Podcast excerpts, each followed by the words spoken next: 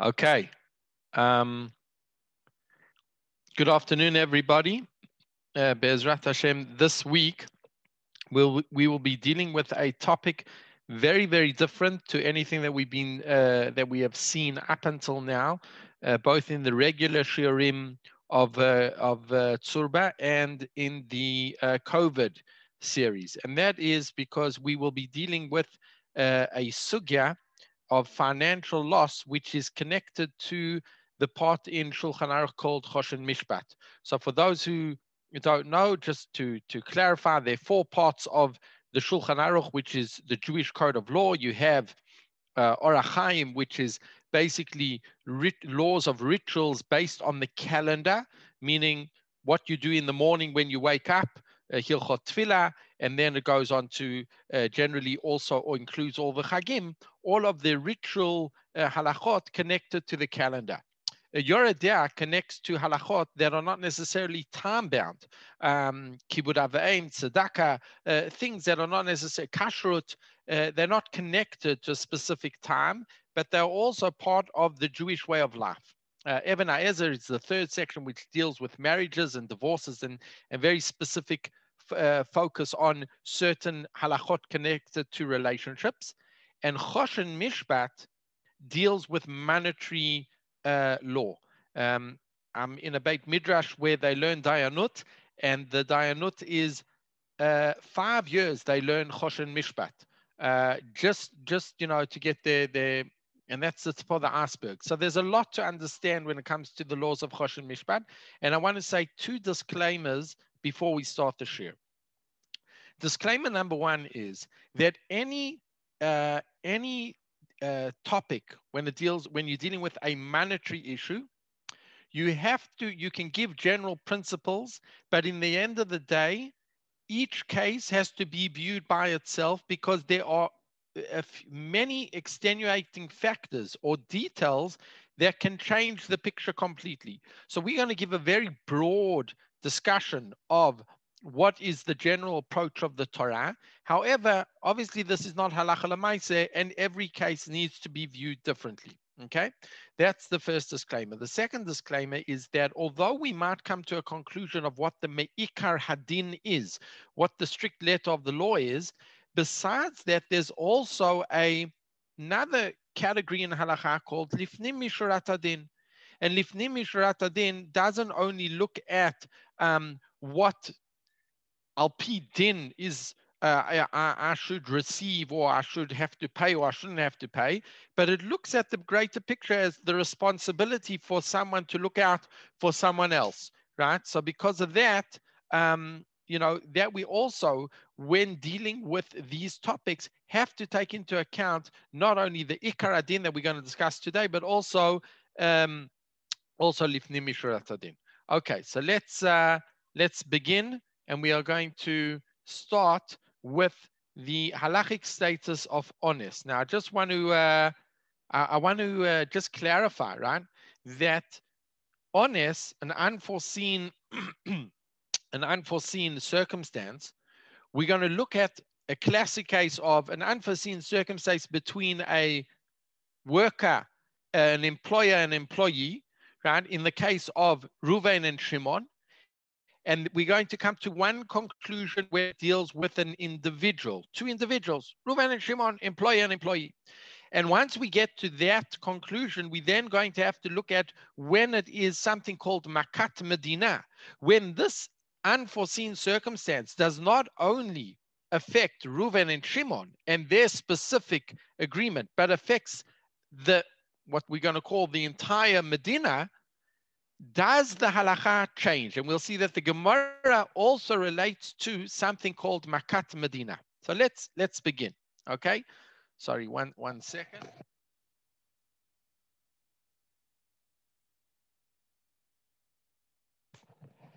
Okay, so we are uh, begin with our case in the Gemara in Bava Metzia, and the Gemara in Bava Metzia, Ein Vav and Ein Zayin Rava tells us the following case. I'm a Rava.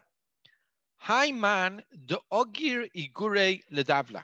A person hires workers to go and draw water to irrigate his field. Right, I've got a field and I hire five people. I say the day before, will you come work in my field? I'll pay you X amount of money to draw water from the river and irrigate the field. The Mitra. And that night, the rain fell. So the next morning, I've got no reason, I don't need these workers to come and draw water and water my field. It's already been watered. Who now uh, is the incurs the financial loss? Is it the employer or is it in the employee? This is an unforeseen circumstance. Says the Gemara, Pseida de Poalim. The bottom line is it's the worker's loss. Atanara, Pseida de Balabait. V'yaiv lehu kapoil bato.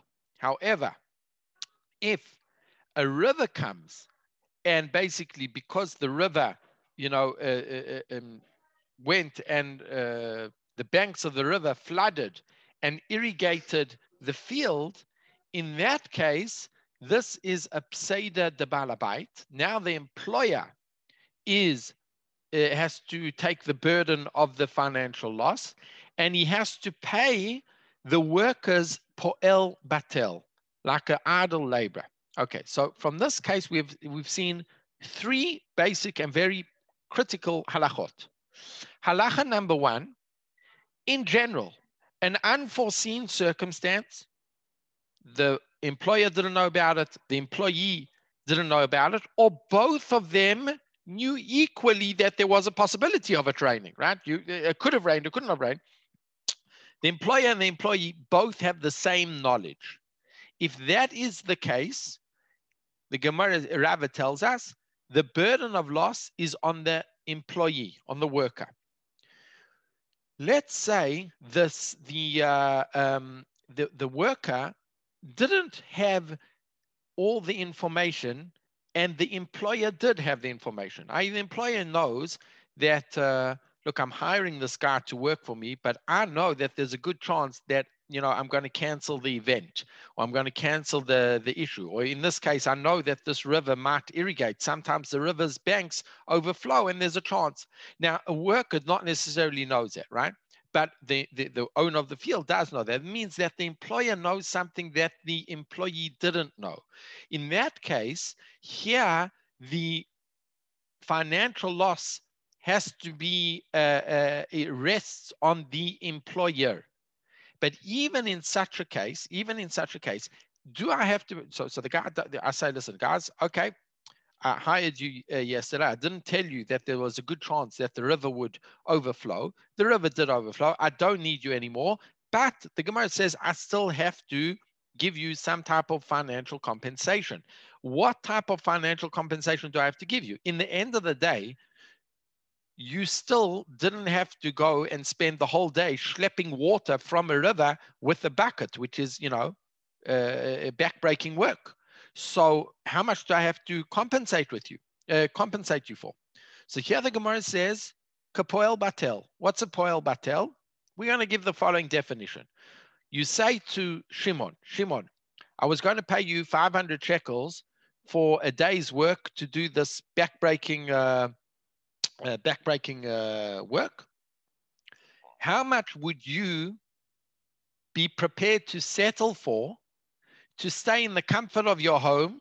You know, you don't even have to do Zoom anything. You can just sit on your couch and read a book and how much would you be prepared to settle for? And the guy said, you know, you know what, I, am you know, for 200 shekels, I'd rather sit in the comfort of my home and get 200 shekels than be paid 500 shekels and basically have to go out and uh, and do this backbreaking work. Okay, so let's call that a poel batel. Okay, there are different definitions of how we're going to work out a poel batel, but let's say that that's our definition. That means that from this Gemara we've seen that in general, all things being equal, all things being equal, the burden of the loss is uh, the, the, the brunt of the financial burden rests on the worker, on the employee. Unless there was information that was not disclosed to the employee, okay? If there was an information disclosed, that's something different. And in that, if, that's the case, now the um, now the employer has to has to pay up, has to compensate the worker. However, he doesn't compensate the worker fully. He has to compensate the worker, let's call it 50% for argument's sake. Okay. Let's see how the Gemara, um, how the Gemara, how, how, the Shulchan Aruch, and by the way, this Gemara is Paskant Halacha Lamaisi by the Shulchan Aruch, and we'll, we'll, let's see how the Shulchan Aruch um, rules on it. Just, just to clarify, or you know, let's read the Shulchan Aruch. Hasocher et. Person hires a worker, lashkot sadeh mize to uh, to basically draw water from this river and irrigate his field. Hanar And the, the river stopped flowing. Half, you know, 12 o'clock noon, there's no more water. The river stopped flowing. Im ein dar kol Let's say the river, this, this was a very unusual event or afilu darkola lifsok, or even if it, it happens, um, you know, not, not, not frequently, but it does happen, Va'poel yodea derech hanar, but the worker is privy to that knowledge, pseida depoel. In that case, the loss is on the worker. So to summarize, says the Shulchan Aruch, if both the parties know of or don't know of this unforeseen circumstance, or alternatively, both of them know that there's a possibility of this unforeseen circumstance, the burden of the loss is is uh, is is uh, on the employee, on the worker.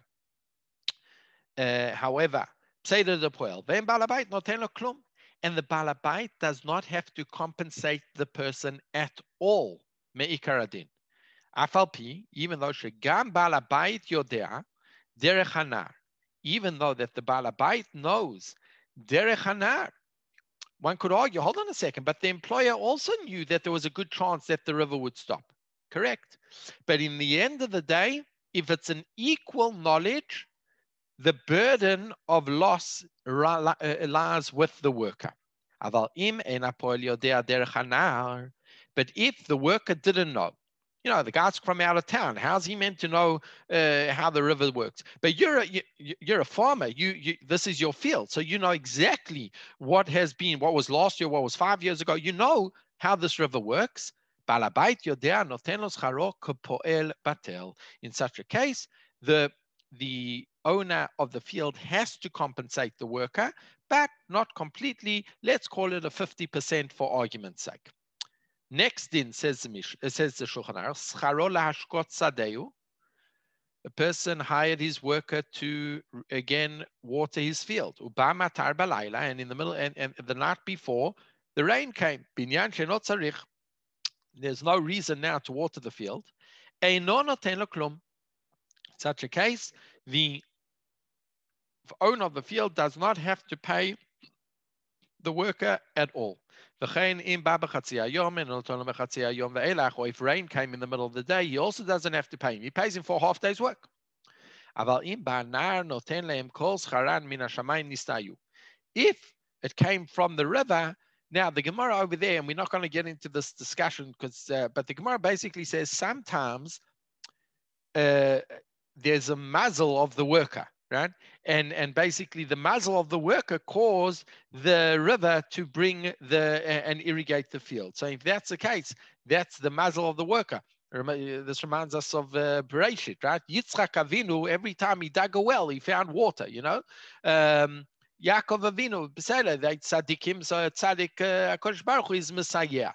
The Gemara makes a distinction that there is such a thing called a mazal, and there's a mazal of the worker, and because there's a mazal of the worker, so that's uh, that's something different. Apparently, that that mazal is not connected to rain. Rain, we don't say, is dependent on a person's mazal. Okay, but uh, uh, this uh, uh, uh, river flooding its banks in the middle of the day, that is considered the good fortune of the mazal of the worker. And therefore, HaKadosh Baruch Hu said, Top, this guy's a, a masmid. He obviously was trying to learn Daf Yomi Toch Kedai, watering the, the field. HaKadosh Baruch Hu made it easier for him and he can sit in the comfort and uh, do his Seder Tzorayim, um, and he should still get a full day's uh, paycheck. Okay, so it's it's quite clear from the Gemara and from the Shulchan Aruch the cases that we've seen so far. I just want to the the Rama adds and just summarizes it. V'chein b'chol ones. Now this would apply to any misfortune. She'ira lepoel that happened to a worker. Ben sheshnemayu yodin shederech ones lavo. Whether both parties, employer and employee, knew about the unforeseen, the unforeseen circumstances, meaning that they knew that there was this risk, or or both of them did not know. Have pseida depoil. If that's the case, the loss is of the worker. But if the employer knows something and the worker doesn't know something, that's very different.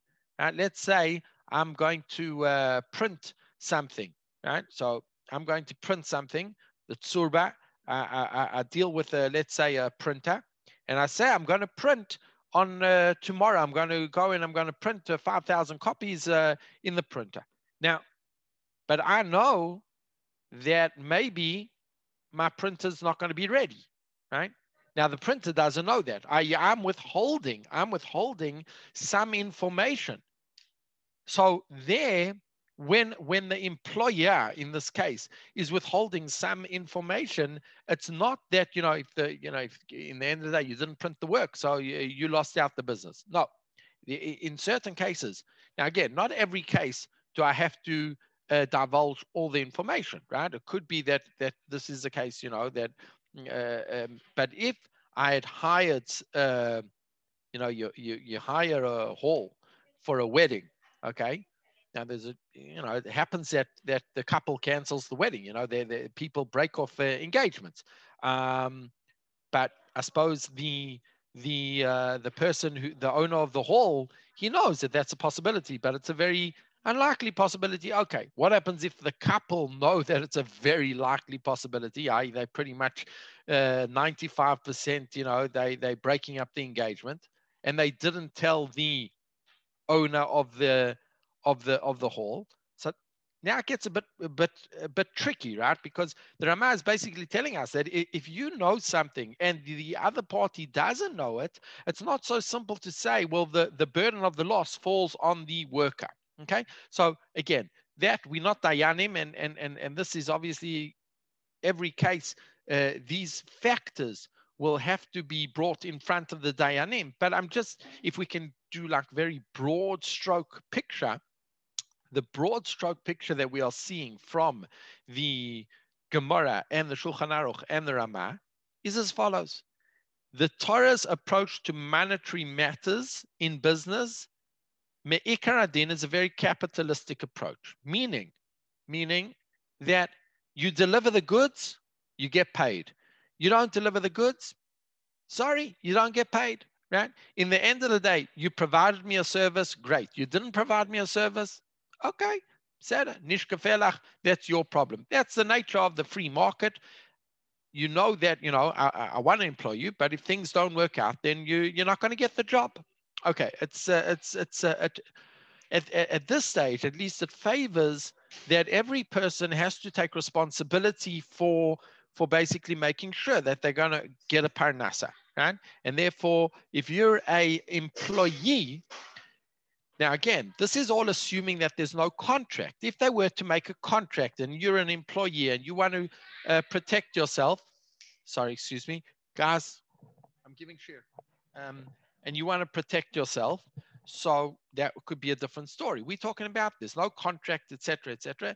All things being equal, all things being equal, we have a scenario where basically you didn't deliver the goods, and therefore, although it's due to unforeseen circumstances, you're not going to get paid. Up until now, it's quite clear. And now we are introduced to a new category in halacha. And that category is called Makata Medina. And what is Makata Medina? So let's see. The Gemara later on in Bava Metzia says the Mishnah, Hamakabel Sadeh Michavero, Okay, sorry, let me just give an introduction to, to this Mishnah because remember in the, in the times of the Gemara, there were two basic ways in which people used to work other people's fields. So let's say Reuven owns a field, he owns a, a, a whatever, an orange, uh, a field of, of orange trees, and uh, Shimon is going to work on his behalf. So Reuven lives in Yerushalayim, and uh, his field is in uh, in the Galil. And Shimon says, listen, I'll work your field for you, no problem. There are two general ways in which Shimon can get paid. Possibility number one is called arisut.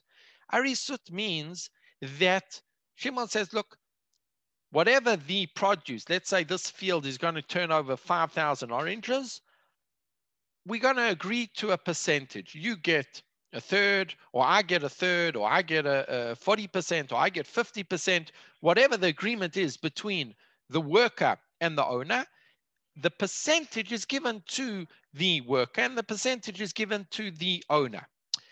Our Mishnah is generally not talking about that because for the simple reason that if there is a loss, it's equally uh, uh, uh, it's equally shared because okay i'm still getting 10% or i'm still getting 30% but instead of 30% of 5000 oranges it's going to be 30% of, of 500 oranges. But but the owner will also be losing. So it, it all works out if we're talking about arisut. Now the mishnah tells me what happens if it wasn't arisut but it was chachirut. Chachirut is something different. Chachirut is that Shimon says, listen, I'll work your field for you. I'll pick the oranges. I'll do everything and I will pay you uh, 3,000 oranges. Or alternatively, I will pay you um, uh, 5,000 shekels. Okay, the, the equivalent of, of, of let's say 3,000 check, uh, 3,000 oranges, I'll pay you 5,000 shekels. That's the agreement. Now, he agreed to pay him 5,000 shekels. And then what happens? So now let's talk about, let's see our Mishnah. Go back to our Mishnah. Hamakabel sadeh michavero. So Shimon accepted the work from his friend to work the field. Vibeit Ashlachin, and this is a field that needs to be irrigated. It needs to be watered. You can't just rely on the rainwater. Or Beit Ilan. Or alternatively, this is a, um, a field that has a very nice uh, special tree that gives off fruit. And then what happened was Yavesh Hamayan v'niksat ha'ilan. And there happened to be a little stream next to the field and that stream dried up or that field that was you know generally was giving off a certain uh, amount of oranges but there was a specific tree that was giving something very special it got cut down in such a case the worker shimon cannot say listen I know I said I'm going to pay you 5,000 shekels, but guess what? The stream next to the field dried up, which means I had to spend an extra half a day every day walking another kilometer to get water. I'm not going to pay you 5,000 shekels. I'm going to pay you 3,000 shekels. Says the Mishnah, you can't do that. Why can't you do that? And, and, and the way I'm going to, the, the way we're going to explain it is as follows. Let's say you're, let's take a, a, a more common our language. Most of us are not farmers, but let's say like this: you're uh, you're in Nadlan, you're in the uh, the business of buying houses and selling houses. Now, I'm typically, uh, you know, I'm not in the business. Uh, I, I, buy a house to live in or whatever it is. But let's say there's a person who buys a house and that's his business. He buys a house and he sells a house. Now, when both of us come to buy the house, this guy sees in this house some benefit that I don't see he because that's his business you know he can see that there's a benefit that you know the, you know in in two years time there's a railway uh, station that's going to be built uh, across the road and therefore you know this is going to be three minutes away from from the center of tel aviv once you get on the railway. So based on that advantage he said i'm going to buy the house. Now someone else now he doesn't say that he's buying the house because the railway station is going to be built, right? He just knows that there's an advantage of the railway station that Bezrat Hashem is going to be built there. What happens when the railway station doesn't, you know, the, the whatever, the, the, the government cancels the railway station? Sorry, buddy, you lost out, i.e., you, the buyer, thought that there was an advantage to buying a flat in this road as opposed to that road. It turns out that that advantage didn't come to fruition. That doesn't give you the right to say to the owner, listen, I was buying it for a million shekels, give it to me for 900,000 shekels. No, that's what the Mishnah is saying. The Mishnah is talking in terms of a, of a, of a field and a worker, but in terms of today, what, what we would know, that's what the, the, the Mishnah is saying. However, im amarlo, chakoli beta shlachin zo, or beta ilan ze, if he says, look, I'm I'm rent, I'm going to work this field as opposed to your neighbor's field because your field is next to the stream. Uh, he, he is putting on the table the advantage that the reason why I'm taking your field to work it is because the stream is next to it. And he says that explicitly. And then that advantage dries up. In such a case, Yavesh Amayan ilan menakelo. Then the worker has a right to go and claim from the owner, listen, we agreed that I was going to pay you 5,000 shekels. However, that was assuming that there was a stream. The stream dried up. I had to work harder, which means I'm only going to pay you 4,000 shekels. Now, the Gemara then says as follows. Hey Chidami, what exactly is the case of here? If we're not talking about a stream that was next to the field, but let's say we're talking about the major river that is, you know, has has many many uh, artery, uh, not arteries. What the what's the English word? Um, whatever. You understand what I'm talking about. Uh, uh, uh um, the, the, main waterway, uh, the Yarden River, right, dries up. If that's the case, even though he didn't mention it explicitly, why doesn't the worker Shimon, why doesn't he have the right to drop the amount that he owes him? Why, why should he have that right? Says the Gemara, Neimelei Makat Medina he. Surely that is a Makat Medina. So we have to understand, this is the first time we're hearing about a Makat Medina. Um, so says the Gemara, you're right, I'm a Papa, the Yaif Nara Zuta. Okay, it wasn't the major artery, it was a smaller artery. But if it was the major artery, so here all of a sudden you can see that the worker, even though up until now we said, you know, you didn't deliver the goods, it's your problem. Over here, since this was an unforeseen circumstance and it was considered Makat Medina, the employer or the owner of the field, he bears the burden of the financial loss. Now, what is this Makat Medina? Says the Gemara in Bava Metzia Kufay, a Mishnah. Hamakabel sadeh mechavero. Person receives a field from his friend. The achla chegev. And basically a swarm, a plague of grasshoppers came, or niftafa, or basically the a, a wind, a hurricane came and destroyed the crops. In Makat Medina, he says the Mishnah, if this is a Makat Medina, min chachuro, then the worker doesn't have to pay the 5,000 shekels. He can uh, he can give whatever reduced. Medina, but if it wasn't a regional disaster, but it was just, you know, in his field, that's your problem. And Rabbi Yudah Omer, Rabbi Yudah says, look, depends. Im kibla imenu b'ma'ot, ben kach uven kach eno menakelo min chachuro. According to Rabbi Yudah, if I let's say Shimon said to Reuven, I'm going to work your field. It was an orange uh, grove. And uh, uh, let's say the assumption was that it was going to produce 5,000 oranges. And the guy said, you know what, I'm going to pay you, I'm going to pay you not a percentage, I'm going to give you 2,000 oranges, okay, or, or 3,000 oranges. According to Rav Yudah, in that case, okay, then you can, uh, and then this regional disaster happened, you don't have to pay or you can you can deduct from what you said you were going to pay. However, if I didn't say I'm going to pay you in oranges, but I said I'm going to pay Shimon, whatever it is, 7,000 shekels, if that's the case, whatever happens, I am not basing it on the actual product, but I gave a monetary fee, then the worker loses out. Now, says the Gemara again, Hechidami Makat Medina. What is the definition of this Makat Medina? Amar Rav Kagon de Ishtuf Ruba de Baga. According to Rav Yehuda, Rav Yehuda says it must be the majority of the the the valley, right? Majority of the fields in the valley. And Ula says, Ula amar kagon shenishtafu arba sodot me arba ruchotea. All it has to be is even if the surrounding neighbors also got this plague of, of grasshoppers, that's enough to call it a Makat Medina. Now, both according to Ula and according to Rav Yudah, when we talk about a Makat Medina, we're not talking about it has to be the whole of Medinat Israel. Right? We're talking about, let's, let's go with the maximum approach.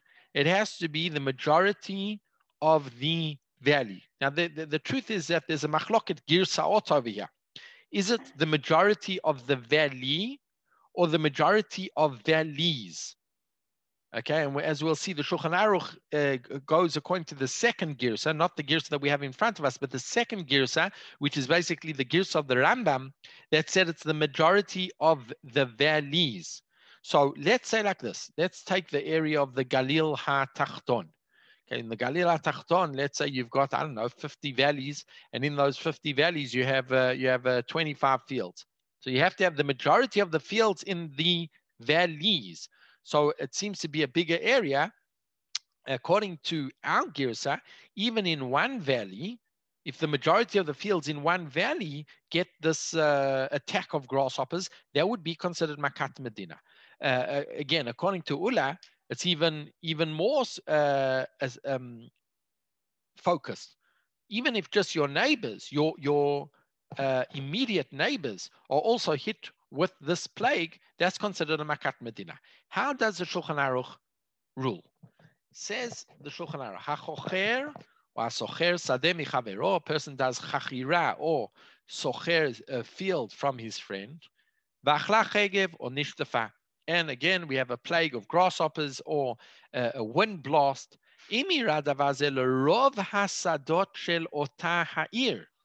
If the majority of the fields in that city also were, were affected by this plague, right? And in, in such a case, basically the owner uh, base, uh, uh, holds the, the burden of the financial loss.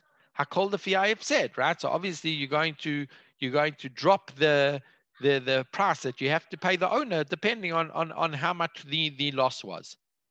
But if it wasn't the majority of fields, then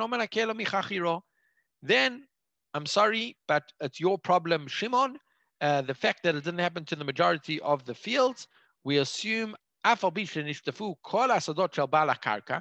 Let's say Shimon went to Reuven, and Reuven, let's say they were in the valley, there were, I don't know, 25 fields, and Reuven owned five of those fields. And of all five fields of Reuven got affected by the grasshoppers. But again, in, in terms of the valley, that wasn't the majority. If that's the case, a nomina kelo michacheros said talui elabusher. the Gemara says if that's the case, it's a bad mazal of the socher that caused all the fields of Reuven to get the grasshoppers, and therefore he cannot claim anything from the owner. Just one last uh, uh, this halacha from the Shulchan Aruch in Choshen Mishpat Shin Chaf Aleph. He says as follows: Hachocher o hamekabel sadeh mechavero vu beit shlachin or beit ilaven. Again, and and uh, um, we, we, we, saw this Gemara, so I'm not going to read it again. Let's just go to the end. The im makat that again, that if if it was just a little stream and it drew uh, dried up, then that's on the worker. But if it was the main artery uh, of the major river that affected the entire area, that's when we say the burden rests on the owner of the field and not on the uh, and not on the worker. So we've seen a big distinction between a private uh, argument between Reuven and Shimon, right, as opposed to where the burden is on the worker. As opposed to when there's a Makat Medina. And as the Makat Medina, the burden of loss is on the on the owner. Now, the, still the question is, we still have to define how you do, what does it mean a Makat Medina? The Gemara told us grasshoppers came, uh, or uh, you know the whole crop was uh, wind wind blasted, etc. But the question would be, okay, does it have to affect everybody or just the majority? What happens if it only affects one industry? Let's say tourism in COVID, right? So the tourism uh, industry got completely wiped out, but other industries, you know, if you're in, uh, if you happen to work for Zoom, uh, you're doing pretty well, right? So look, COVID's actually not such a good example because most of, uh, you know, pretty much most things were affected badly. But in theory, you could, we could argue that, you know, certain uh, unforeseen circumstances or natural disasters affect certain businesses and not others. So what does it mean, Makat Medina? Okay. Uh, the uh, so so let's the, the, the other thing is the Gemara talked about the case of a field can we extend this case to other scenarios, right? And uh, I'll give you a case, for example, that the case where parents hired a teacher to teach them Torah, to teach their children Torah, and then the czar or, or the, the ruler decreed that it was prohibited to teach Torah. So now the Melamed couldn't teach anymore. So if the Malamed couldn't teach anymore, this is a Makat Medina because you know the whole region was asked to teach. However, um, the Gemara never talked about that. The Gemara talked about a field. Can we say that the same din that applies to a field and the worker would also apply to Malamed and the parents? Yes. Can you really say, do a comparison between what the Czar says and, and what the Gemara is talking about? Because the Gemara is talking about a natural phenomenon. Here, this is man-made. Now, it's the czar that's saying it. It's not natural phenomenon. Just like yep. even in Corona, the businesses aren't closed because of a natural phenomena. They're closed because the government says to close it. Okay, great. So you're saying that one could argue that you know one's a natural phenomenon and one is man-made. Is there room to distinguish? And that we'll see is something that the poskim can we can we copy paste what the Gemara was talking about, not only about a field, etc., but also to other uh, um, other industries? And I'll add on where where in other industries it's not necessarily uh, uh, you know God made, but man made problems. Okay, excellent. We'll see the poskim deal with it. So let's uh, let's uh, let's see uh, this discussion. Says the Rama. The Rama is talking about uh, a very similar case of an epidemic, an epidemic that happened in Italy, right? Maram Padua is from the city of uh, uh, Padua in, in Italy. And he was asked this following question, and basically the Rama is quoting the Tshuva of the Maram Padua. So we're just going to read it from the Rama, but the Rama says as follows: "In barchu mechamat shinui avir." People fled the city because of a change in the air. Change in the air is another way for saying there was a sickness in the air. Let's call it an epidemic. We'll call it today an epidemic. Have kashar ones, in such a case, that is a regular ones, and as we saw, have pseida the poel or melamed. In such a case, the melamed thought he had 30 students who were all going to pay him 500 shekels a month. He now has only got 10 kids in the class. Sorry, you uh, that's your problem. But the parents who left town, they don't, they definitely don't have to pay you. Similarly, also a poil. Says uh, says the um, says the shach. The shach says, "Uvetruvat mashma shehamuat barhu." It seems that he was only talking about if the minority of the townspeople fled. But if all the people left, have a makat medina. That is clearly makat medina, כמו שכתוב באגות אושרי. דימה ביטל מחמת גזרות המושל בעיר, if the nullification happens because of the decree of the ruler, okay, doctor over here, you at least have the Hagot Oshri, who's making a clear comparison between, call it a God-made disaster to a man-made uh, rule disaster, whatever you want to call it. The Malamdim and the Malamdim are now unable to teach. Again, that case was basically there was a decree they weren't allowed to teach Torah. Havele Makat Medina. In such a case, it's a Makat Medina. V'noteno kol. In which case, the Malamed in that case gets all of his um, his uh, his salary. עוד שם, דאף שהרוב ברחו לא הווה, ומשמע עוד שם, דאף שהרוב ברחו לא הווה מכת מדינה. Okay? So according to the Maram of Padua and the Ramah. Uh, up until now, we're in the Shach, but the Shach is just explaining the opinion of the Maram Padua and the Ramah. That the Maram Padua and the Ramah held that when do we say it's not a Makat Medina? If the if um, if if if if everyone didn't leave, but if everyone left, then it's a Makat Medina. And on that, the Shach says no. The Ein Dvarav Nireli Beze, Lefi Aniyutati. The Amrinan B'Shas, because what did we say in Shas? What was our makor for Makat Medina? Beperik HaMakabel. The Hechadish Taduf Ruba de Bagay. The majority of the valleys. Right? Have a Makat Medina. And that was agreed on by everyone. So says the Shach, where do you get this that you have to have, according to the Maram Padua, that all the people left, right? Says the Shach, if you go back to the Makat Medina, no, it's only if um, the majority of the people left, that already is considered Makat Medina. The im yadua sharov cholim. And if we know that the majority of people, the majority of people, because of this epidemic, are sick, either whatever, they're not sending their kids to school, whatever it is, or sharov varchu, or the majority of the people left the town, flew, fled from this town because of the epidemic, have makat medina, this is considered a Makat Medina, in which case the the the Malamed gets his the Malamed gets his uh, gets his salary.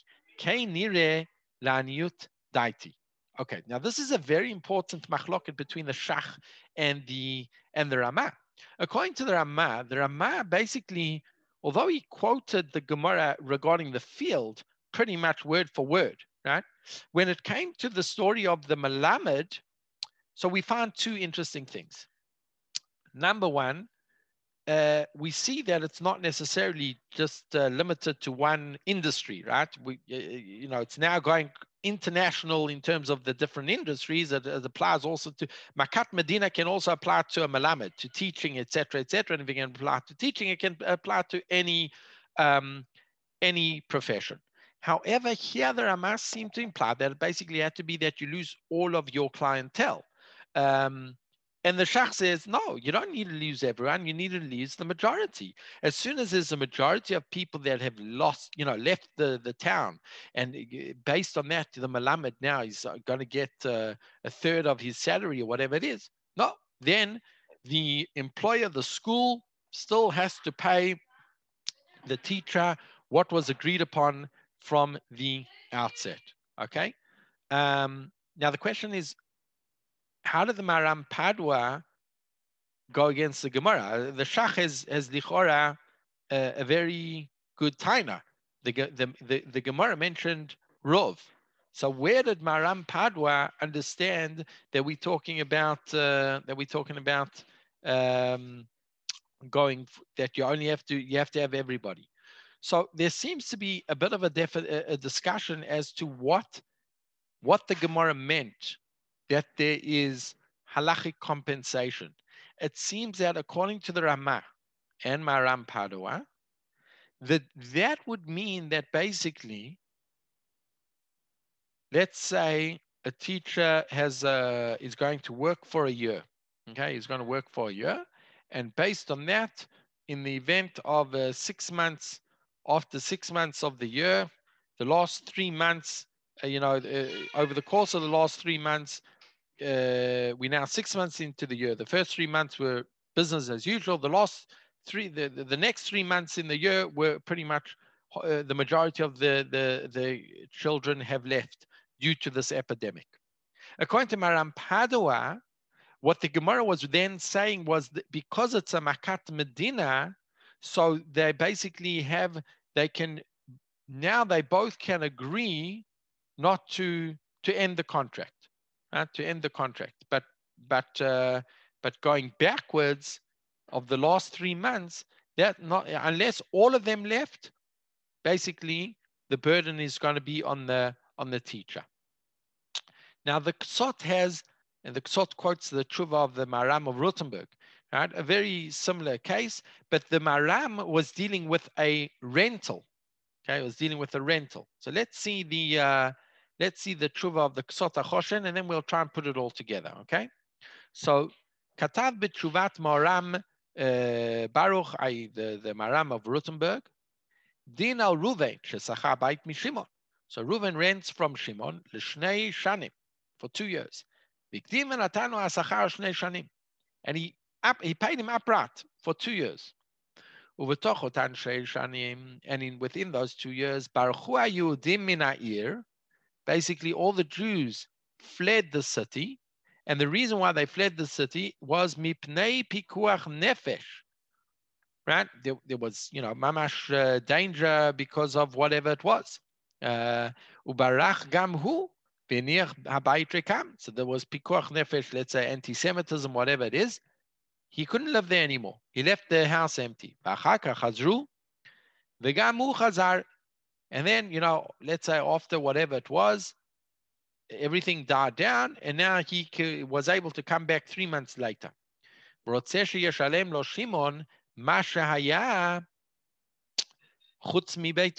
He said, listen, I paid you for 24 months, but three months I wasn't able to live in the house. So I want you to pay me back three months uh, worth of rent.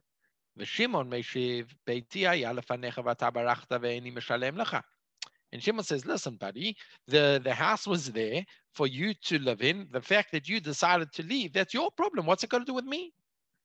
Nirebe and I, and says the Maram of Rothenburg, Tanat Reuven Tana Brura, Lefisha Makat Medinahu. This is a Makat Medina. And therefore, since it's a Makat Medina, so we said when it's a Makat Medina, the burden of loss falls on the employer, or in this case, the owner and not the tenant. I've said, Shimon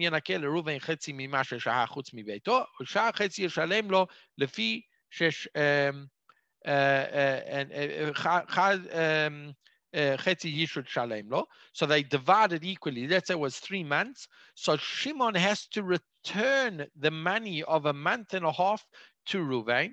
Because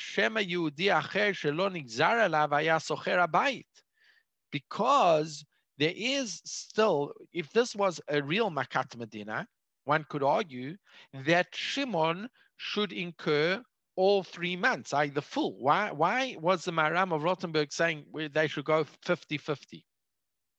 And he explained that because there might have been another Jew that the decree didn't fall upon him, right? Because Share Mi'utakal Nishar.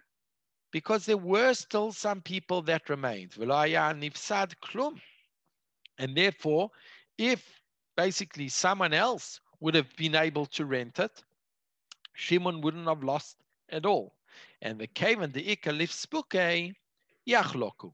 And because of this safek, so they should do chetzi chetzi, right? Sumchus, right? That uh, uh, mammon safek kind of thing. So they should divide it into into half, even though. And, and here, the Maram of Rothenburg is basically saying again, Makat Medina doesn't only apply to necessarily um, uh, a tenant and working the field. This is talking about a rental, right? And because the guy wasn't able to live in the house and because of a Makat Medina, so therefore he's got room to say that he doesn't have to pay the rent. But since people were still able to rent out houses, so therefore it's a 50-50. And then says Iksot. V'hadam rinan hacha de'im pashta maka berov asadot havim makat medina Velo azrinan batar Miota, o so says Iksot, hold on a second. Who cares about that there were a minority of people that remained in the town? The definition of Makat Medina is that the majority, we always go according to the majority, right? So he says as follows, Vahada hachada im pashta makabarov asadot have Makat Medina velazin batamiuta. We don't go after the minority. And even if uh, he already had given the rent right? The guy paid. According to this principle of Makat Medina, Shimon would have to return the rental money, even though you say, but he's got a raya. The raya is Makat Medina, so return it. Yeah. Nevertheless, the makkah was on people, let's say whatever it was, it's not clear what the uh, what it was. Was it anti-Semitism? Was it an epidemic? It's not so clear what the Maharam of Rothenburg was referring to, right? And since certain people remained, Amrinan Shaya Sochro Ze Shelobarach. he could have rented it to a person who didn't flee. But here, where the Makkah was on fields, and this field also was affected. So the Ksot is making an interesting distinction over here. He's saying, listen, we Nachon, we always go according to the Rov, but define for me what the Rov is. Right? And in every case, you have to look what the Rov is. In the case over there, the Rov was on the fields, and the fields were my field was was uh, got grasshoppers, and the majority of fields got grasshoppers. In the case of the Maharam of Rothenburg, the Makkah was not on the houses; the Makkah was on the people, and therefore not necessarily to go after majority. You can also, you know, if there's a minority, then there's room to say that that uh, they have to at least divide it, and because of this, um, uh, he doesn't hold that it's a clear cut case of a similarity between the Gemara. So there definitely is a similarity. If there wasn't a similarity, we would say, Tov, it's the, the, the loss is on the tenant. Right? The fact that the Maharam of uh, uh, the Maharam of Rothenburg says that there is a similarity, at least gives me that the burden of loss is shared by also the owner. But then he says, look, usually burden of loss when it's a Makat Medina goes completely to the owner. Over here, since there's a distinction between what the Makkah was on, on the people and not the houses, so therefore you go 50-50. Okay, so that's an interesting distinction that the Ksot has, is, is, is, is bringing up that we didn't see before. Right? This distinction of how you define the Rov. It's not, it has to be very, very specific. Okay.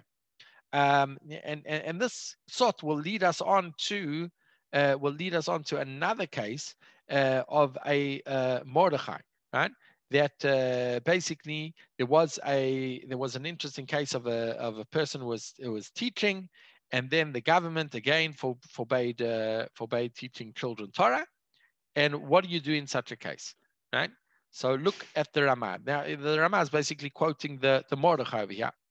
V'hadam rinan, that which we say, the im makat medinahi, menak min chachiro, that if it's a makat medina, that basically the tenant or the worker of the field doesn't have to pay the owner, who adin kol kayotze This applies to other professions as well. The whole makom shenifsada inyan legamre, any time where the usage is entirely lost, makat medina, and it's considered a makat medina menakelo mischiruto. In such a case, he doesn't have to pay the rent. He has to. He can um, deduct that from the rent. Ve'im efshar letakno al yadei toreach v'tachbulot. Right. But let's say there was still a way of doing, um, getting around the problem. You just had to kind of be a bit, uh, think out of the box, right? Uh, Listen, the, the, if you could have, you know, it's just a bit tricky. You know, for example, I'll give you a, I'll give you an example, uh, maybe in terms of COVID. So in terms of COVID, you you right now there's a Sega. Sega, you're not allowed to go into the office. However, if you uh, chiyuni, you can go into the office. So I was actually quite surprised. What's considered oved chiyuni? So I was thinking, you know, obviously that's like the the doctors and the and the nurses and you know th- those are oved chiyuni. Uh, apparently not. Apparently, basically, if you are in charge of, of of paying salaries and you're an accountant, and basically if you don't go into the office to pay to pay the salaries of the of the firm, then you're an oved chiyuni, right? So so the point is is that if you thought out of the box you you would have uh, you would have been able again i'm not i'm not saying that people should should break the law. I'm just saying if you didn't take the trouble didn't take the trouble to to kind of think hold on a second maybe i am an oved chiyuni. Let me call up misrada briut and check right? And the fact that you didn't take the effort to do that that's your problem right? Again i'm not saying you should go against the guidelines but if you fit into the guidelines and you just didn't take the trouble to do that. And you know a lot of people want to take a tramp on this you know covid covid. Every every uh, meeting that people are late for sorry covid marrakesh you know it's on zoom. Um, so uh, the, the the point is is that then you cannot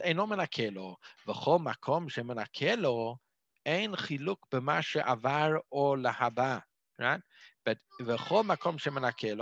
and any time that we basically say that you can take take uh, um, uh, de- deduct the loss, then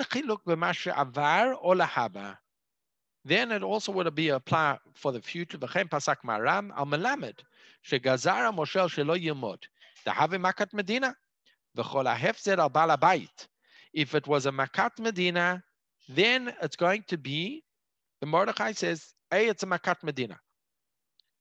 Doctor, you see from here that although this wasn't a godly uh, made um, uh, natural disaster, the Rishonim seem to across the board accept that Makat Medina doesn't make a difference. I, the, the, the, the question is not what's the goyrem, but what is the totzah? What is the outcome and not what is the cause? Uh, the balabait. that was the opinion of the Mordechai.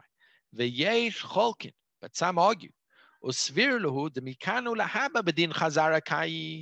now, the Maram Padua understood it very, very differently. He basically understood that in the case of what is the Makat Medina? It basically means that we can cancel, we can cancel the contract. Right? That uh, that's what it means. Usually, if you make a contract, you can't just pull out of a contract, right? You can't just decide that I'm I'm I'm uh, tearing up the contract. Makat Medina says that you can't tear up the contract. Yeah.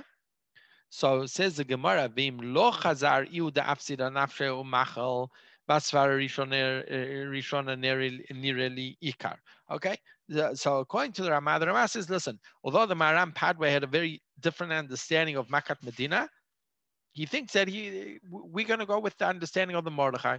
The understanding of the Mordechai is basically that we need and that it goes across professions. And if it goes pro across professions, then um, we are still, you still have to pay your malamed, even though all the parents have left the, or majority of them have left, and that would be okay. We still have our machloket between the shach and the ramah, whether how many parents actually have to leave in order for this to be considered a makat medina for the malamed.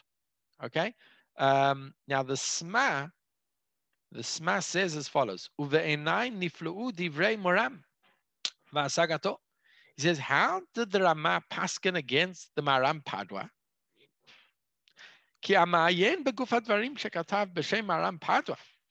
If you look at the actual truth of the Maram Padwa, that the Maram Padwa's understanding of Makat Medina is the correct understanding, says the Sma. So that's a bit of a cholent now.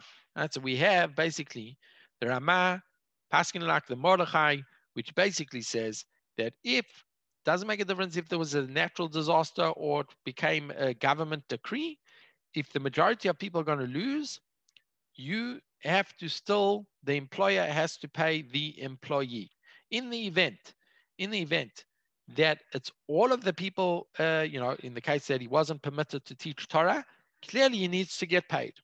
In the event where, in the event where it's only majority, it seems to be it's a machloka between the Shach and the, and the Rama. According to the Rama, even if it's a majority of the students that left the school, the employer still has to pay the teacher completely and he can't say, sorry, it's your loss. in the event that it's a um, that it's uh, and, and the Rama might argue over there. However, if all the parents left, if all the kids left, then that would be very very different. Okay, I've gone over time. I apologize. I didn't realize that. So we'll have to um, we'll have to stop. We have to continue this uh, this year uh, next week. We're just setting the uh, the parameters, and then we'll get into the halacha lemaisa shilas uh, that the poskim deal with um, in the COVID era. Okay, yeshakach to everybody. Kol tov.